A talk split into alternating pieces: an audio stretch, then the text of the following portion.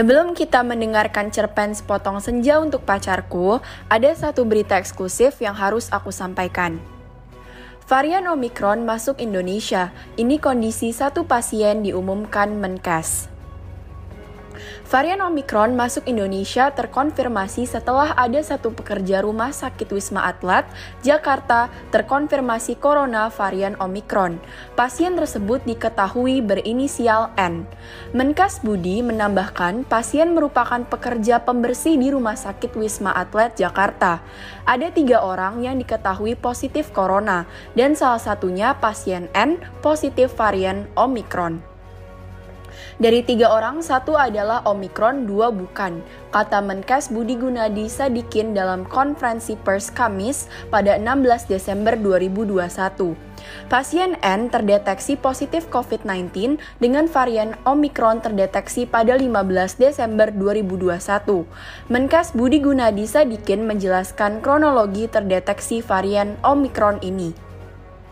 Pada 8 Desember 2021, diketahui tiga pekerja di Wisma Atlet positif COVID-19. 10 Desember 2021, sampelnya dikirim ke Kemenkes untuk diperiksa lebih lanjut. Badan Litbangkes Kemenkes juga melakukan genome sequencing terhadap sampel pasien N.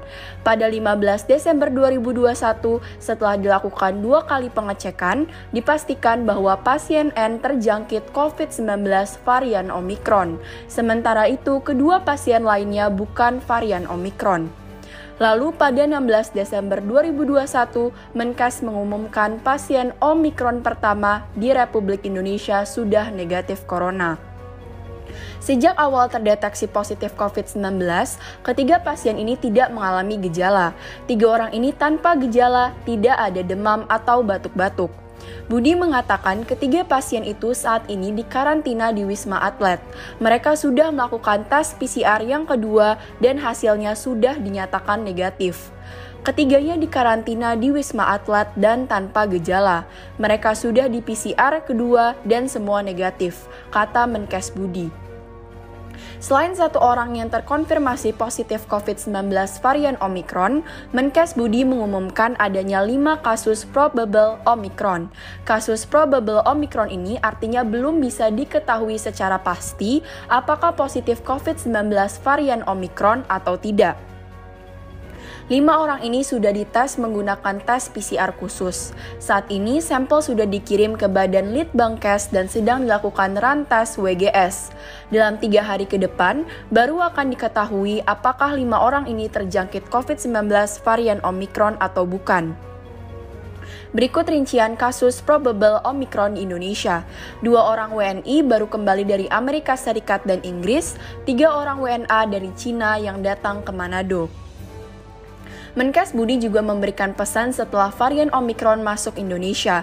Dalam konferensi pers pada Kamis, 16 Desember 2021, Menkes Budi Gunadi Sadikin menjelaskan masyarakat tidak perlu khawatir dan panik soal varian Omikron masuk Indonesia ini. Menkes Budi mengingatkan masyarakat untuk tetap disiplin, menerapkan protokol kesehatan, terutama memakai masker dan menjaga jarak. Tidak usah khawatir, tidak usah panik. Kita hidup seperti biasa. Yang paling penting adalah jaga kewaspadaan. Kewaspadaannya seperti dari protokol kesehatan. Jangan kendur, ujar Menkes dalam konferensi pers virtual Kamis 16 Desember 2021. Selain itu, Menkes Budi juga mengimbau masyarakat tidak berpergian ke luar negeri di masa liburan ini. Masyarakat diminta tidak keluar negeri jika tidak ada kepentingan yang mendesak. Kurangi perjalanan luar negeri yang tidak penting, sambung Menkes Budi. Sekian berita selah pada episode kali ini. Sekarang, mari kita lanjut ke pembacaan cerpen Sepotong Senja untuk Pacarku. Hi, I'm Jacqueline. And I'm Sahda. Welcome Welcome back to another episode of BCAS, a podcast of Bindu School Bekasi Student Council, where you can rest relax, and, and enjoy with the best content that you'll ever have. Sepotong Senja untuk Pacarku Karya Senogomira Ajidarma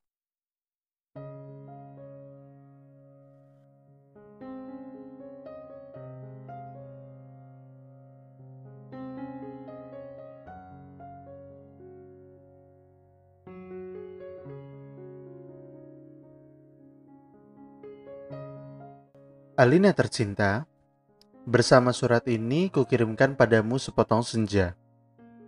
Dengan angin, debur ombak, matahari terbenam, dan cahaya keemasan. Apakah kamu menerimanya dalam keadaan lengkap? Seperti setiap senja di setiap pantai, tentu ada juga burung-burung, pasir yang basah, siluet batu karang, dan barangkali juga ada perahu lewat di jauhan. Maaf, aku tidak sempat melitinya satu persatu. Mestinya ada juga lokan, batu yang berwarna-warni, dan bias cahaya cemerlang yang berkeretap pada buih yang bagaikan impian selalu saja membuat aku mengangankan segala hal yang paling mungkin kulakukan bersamamu. Meski aku tahu, semua itu akan tetap tinggal sebagai kemungkinan yang entah kapan menjadi kenyataan. Kukirimkan sepotong senja ini untukmu, Alina, dalam amplop yang tertutup rapat dari jauh. Karena aku ingin memberikan sesuatu yang lebih dari sekedar kata-kata. Sudah terlalu banyak kata di dunia ini, Alina dan kata-kata ternyata tidak mengubah apa-apa. Aku tidak akan menambah kata-kata yang sudah tak terhitung jumlahnya dalam sejarah kebudayaan manusia, Alina. Untuk apa? Kata-kata tidak ada gunanya dan selalu sia-sia. Lagi pula, siapakah yang masih sudi mendengarnya? Di dunia ini, semua orang sibuk berkata-kata tanpa peduli apakah ada orang lain yang mendengarnya. Bahkan, mereka juga tidak peduli dengan kata-katanya sendiri. Sebuah dunia sudah kelebihan kata-kata tanpa makna. Kata-kata sudah luber dan tidak dibutuhkan lagi. Setiap kata bisa diganti artinya. Setiap arti bisa diubah maknanya. Itulah dunia kita, Alina. Kukirimkan sepotong senja untukmu, Alina, bukan kata-kata cinta. Kukirimkan padamu sepotong senja yang lembut dengan langit kemerah-merahan yang nyata dan betul-betul ada dalam keadaan yang sama, seperti ketika aku mengambilnya saat matahari tenggelam ke balik cakrawala. Alina yang manis, Alina yang sendu akan kuceritakan padamu bagaimana aku mendapatkan senja itu untukmu. Sore itu aku duduk seorang diri di tepi pantai, memandang dunia yang terdiri dari waktu. Memandang bagaimana ruang dan waktu bersekutu, menjelmakan alam itu untuk mataku. Di tepi pantai, di tepi bumi, Semesta adalah sapuan warna keemasan, dan lautan adalah cairan logam meski buih pada debur ombak yang menghempas itu tetap saja putih seperti kapas. Dan langit tetap saja ungu. Dan angin tetap saja lembab dan basah. Dan pasir tetap saja hangat ketika kau usapkan kakiku ke dalamnya. Kemudian, Tiba-tiba senja dan cahaya gemetar. Keindahan berkutat melawan waktu dan aku tiba-tiba teringat padamu. Barangkali senja ini bagus untukmu, pikirku. Maka, kupotong senja itu sebelum terlambat. Kukerat pada empat sisi lantas kumasukkan ke dalam saku. Dengan begitu, keindahan itu bisa abadi dan aku bisa memberikannya padamu. Setelah itu, aku berjalan pulang dengan perasaan senang. Aku tahu kamu akan menyukainya, karena kamu tahu itulah senja yang selalu kamu bayangkan untuk kita. Aku tahu kamu selalu membayangkan hari libur yang panjang, perjalanan yang jauh, dan barangkali sepasang kursi malas pada sepotong senja di sebuah pantai di mana kita akan bercakap-cakap sembari memandang langit sambil berangan-angan, sambil bertanya-tanya. Apakah semua ini memang benar-benar telah terjadi? Kini senja itu bisa kamu bawa ke mana-mana. Ketika aku meninggalkan pantai itu, kulihat orang-orang datang berbondong-bondong. Ternyata mereka menjadi gempar karena senja telah hilang. Kulihat cakrawala itu berlubang sebesar kartu pos.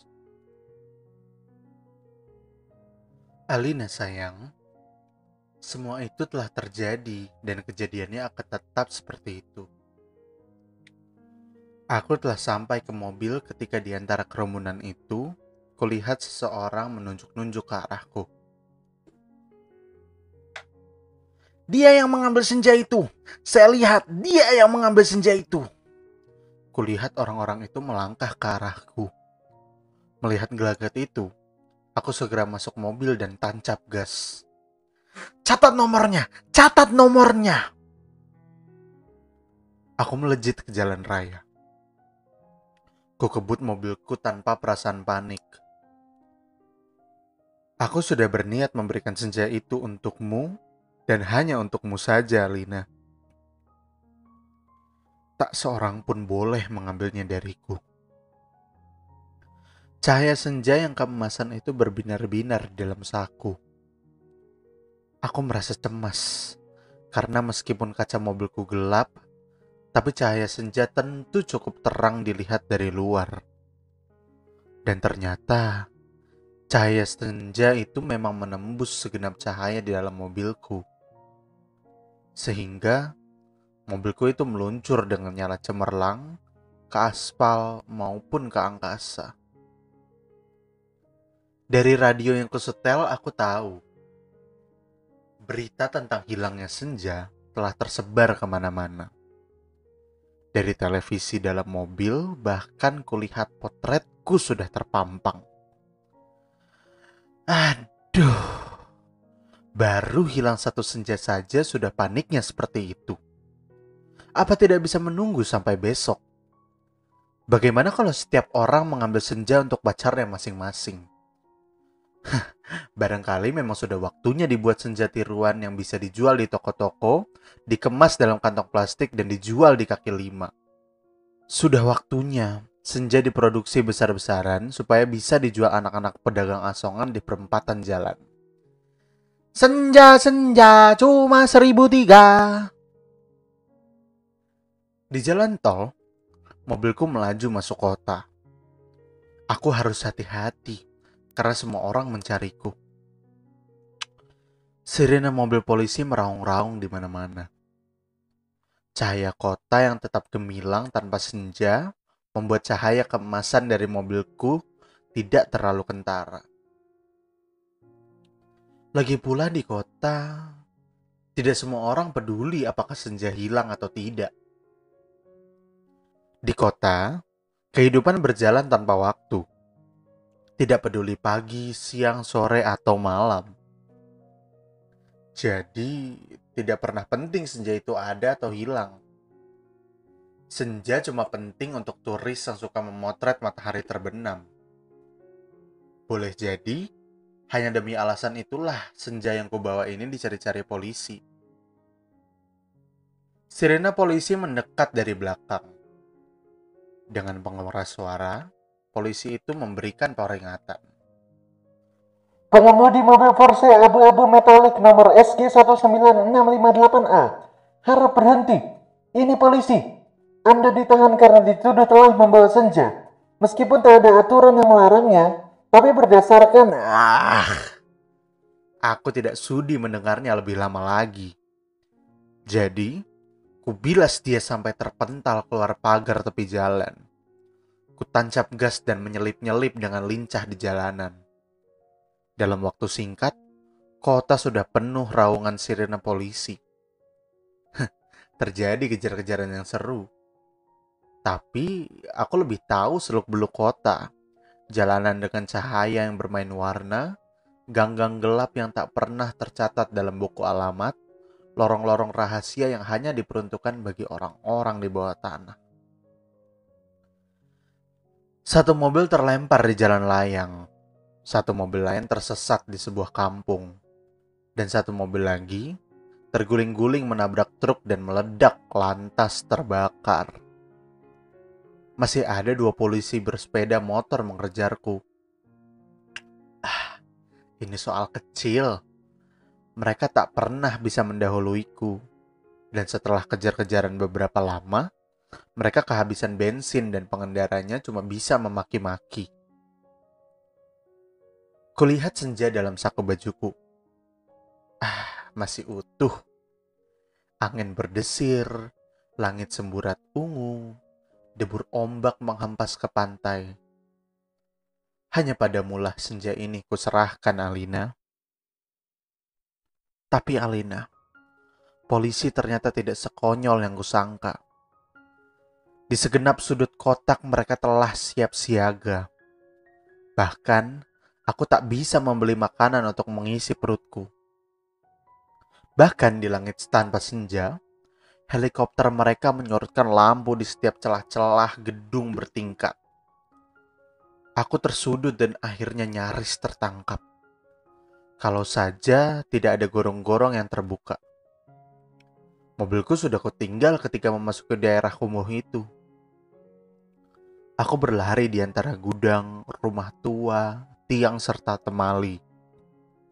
Terjatuh di atas sampah, merayapi tangga-tangga reot, sampai seorang gelandangan menuntunku ke suatu tempat yang tak akan pernah kulupakan dalam hidupku.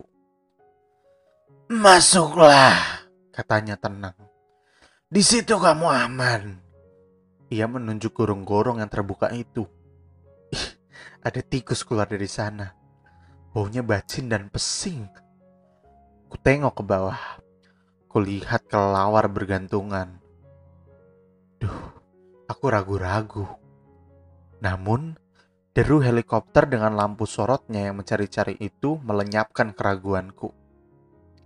Masuklah, kamu tidak punya pilihan lain. Dan gelandangan itu mendorongku. Aku terjerembab jatuh. Bau busuknya bukan main.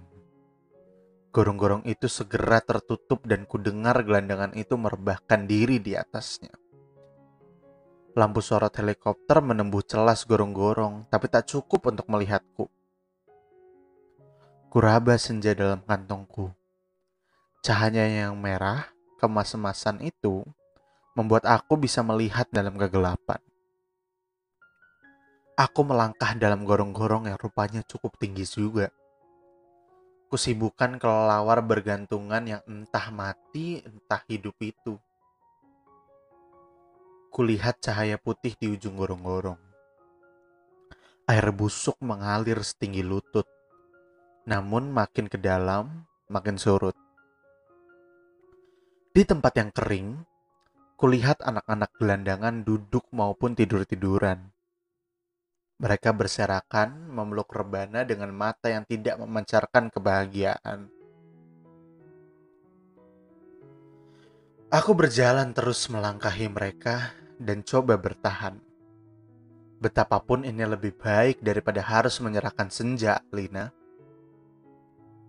Di ujung gorong-gorong, di tempat cahaya putih itu, ada tangga menurun ke bawah. Kuikuti tangga itu. Cahaya semakin terang dan semakin benderang. Astaga, kamu boleh tidak percaya, Alina tapi kamu akan terus membacanya. Tangga itu menuju ke mulut sebuah gua. Dan tahukah kamu, ketika aku keluar dari gua itu, aku ada di mana? Di tempat persis sama dengan tempat di mana aku mengambil senja itu untukmu, Alina. Sebuah pantai dengan senja yang bagus, ombak, angin, dan kepak burung Tak lupa cahaya kemasan dan bias ungu pada mega-mega yang berarak bagaikan aliran mimpi. Cuma saja, tidak ada lubang sebesar kartu pos. Jadi, Meskipun persis sama, tapi bukan tempat yang sama. Aku berjalan ke tepi pantai, tenggelam dalam guyuran alam yang perawan. Nyiur tentu saja, matahari dan dasar lautan yang bening dengan lidah ombak yang berdesis-desis. Tak ada cottage, tak ada barbecue. Hah, apalagi marina. Semua itu memang tidak perlu. Senja yang bergetar melawan takdir membiaskan cahaya keemasan ke tepi semesta.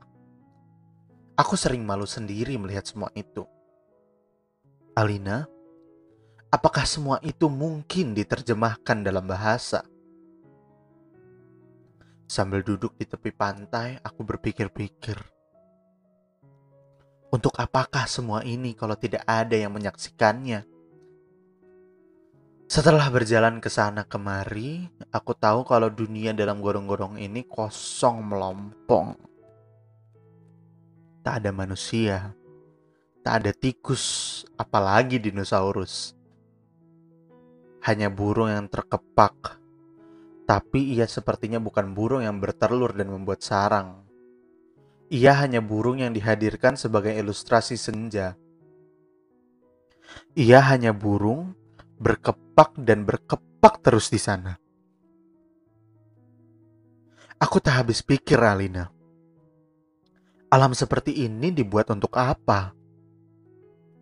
Untuk apa senja yang bisa membuat seseorang ingin jatuh cinta itu jika tak ada seekor dinosaurus pun menikmatinya? Sementara di atas sana orang-orang ribut kehilangan senja. Jadi, begitulah Alina. Kuambil juga senja itu. Ku kerat dengan pisau Swiss yang selalu kubawa pada empat sisinya.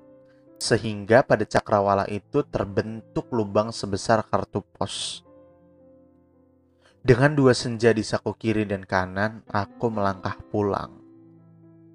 Bumi berhenti beredar di belakangku, menjadi kegelapan yang basah dan bacin. Aku mendaki tangga kembali menuju gorong-gorong bumiku yang terkasih. Sampai di atas, setelah melewati kelelawar bergelantungan, anak-anak gelandangan yang berkaparan, dan air setinggi lutut, kulihat polisi-polisi helikopter sudah pergi. Gelandangan yang menolongku sedang tiduran di bawah tiang listrik sambil meniup saksofon. Aku berjalan mencari mobilku masih terparkir dengan baik di supermarket. Nampaknya bahkan baru saja dicuci.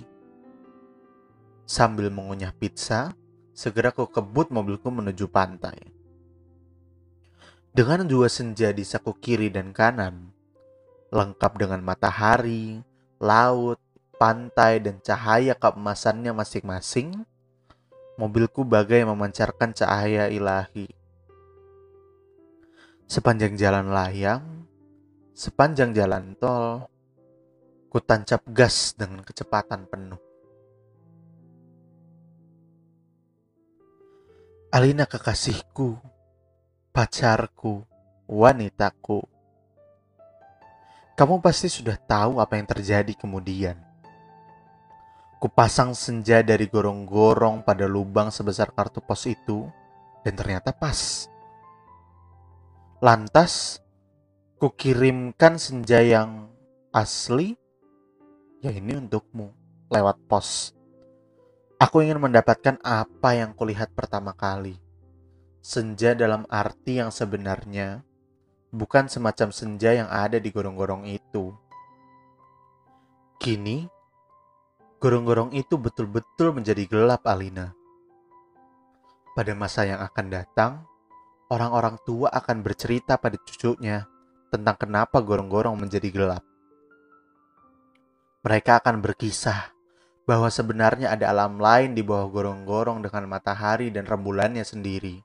Namun semua itu tidak lagi karena seseorang telah mengambil senja untuk menggantikan senja lain di atas bumi.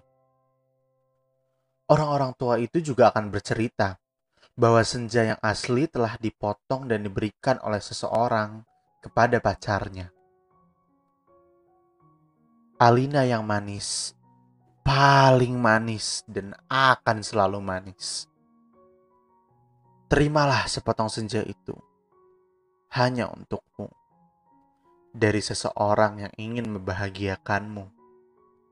Awas, hati-hati dengan lautan dan matahari itu. Salah-salah, cahayanya membakar langit dan kalau tumpah airnya bisa membanjiri permukaan bumi. Dengan ini, kukirimkan pula kerinduanku padamu. Dengan cium, peluk, dan bisikan terhangat dari sebuah tempat yang paling sunyi di dunia. Selesai.